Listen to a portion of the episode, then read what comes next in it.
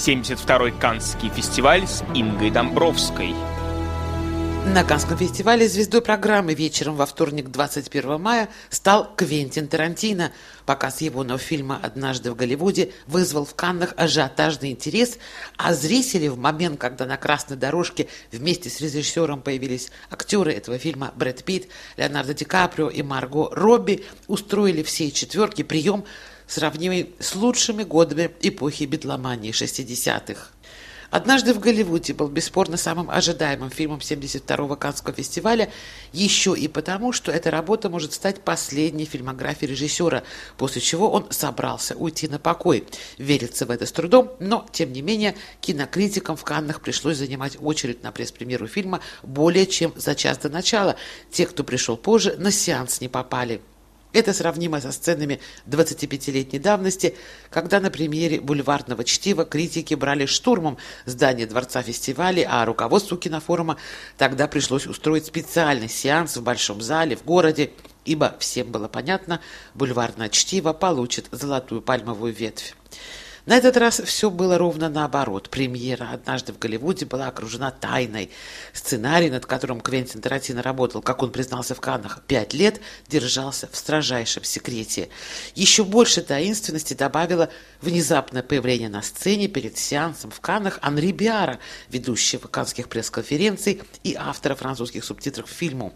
Анри Биар зачитал обращение авторов фильма к прессе. Журналистов просят не раскрывать деталей, которые смогли бы испортить чувство открытия и сюрпризы картины для зрителей.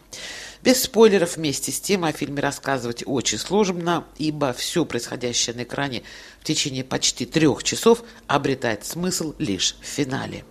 Хотя, возможно, все это лишь маркетинговое конкетство, потому что много ли зрителей сегодня помнят, чем заканчивается бульварное чтиво. В отличие от чтива, однажды в Голливуде смонтирован в хронологическом порядке. Действие происходит в 1968-69 годах в Мекке американского кино. Важную линию в фильме составляет блестящий дуэт Ди Каприо и Брэда Питта, которые вдвоем вполне могут поделить канский приз лучшему актеру. Герой Ди Каприо по имени Рик Далтон – Звезда телесериалов, вечно играющий злодеев, чья карьера катится к закату.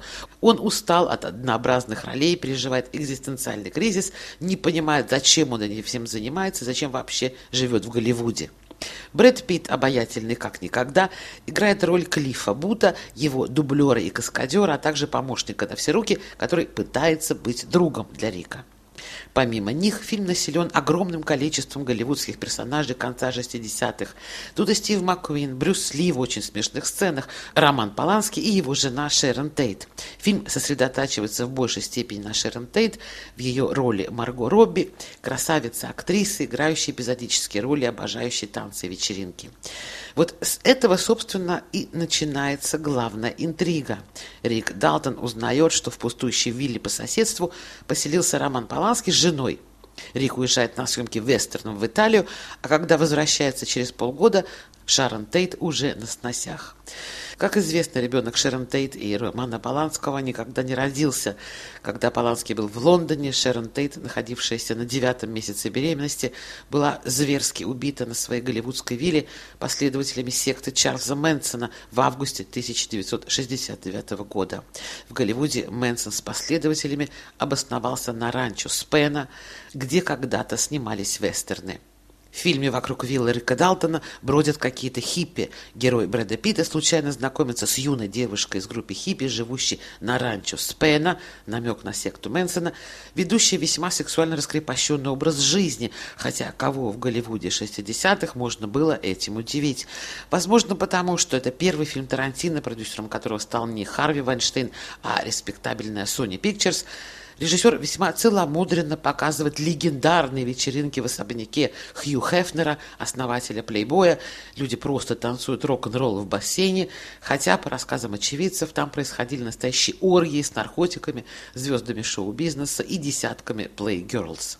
Весь фильм Тарантино, включая его конец, о котором нельзя говорить, представляет собой оду 60-м, тогдашним телеформатом с великолепными вкраплениями винтажных сериальных нарезок, музыки той эпохи, филигранный монтаж хитов, порой по несколько секунд из разных песен на стыке, духу Голливуда золотой эпохи, который был великолепным, мачистским, что некоторые протагонисты описываемых событий ощущают в форме юридических проблем и по сей день.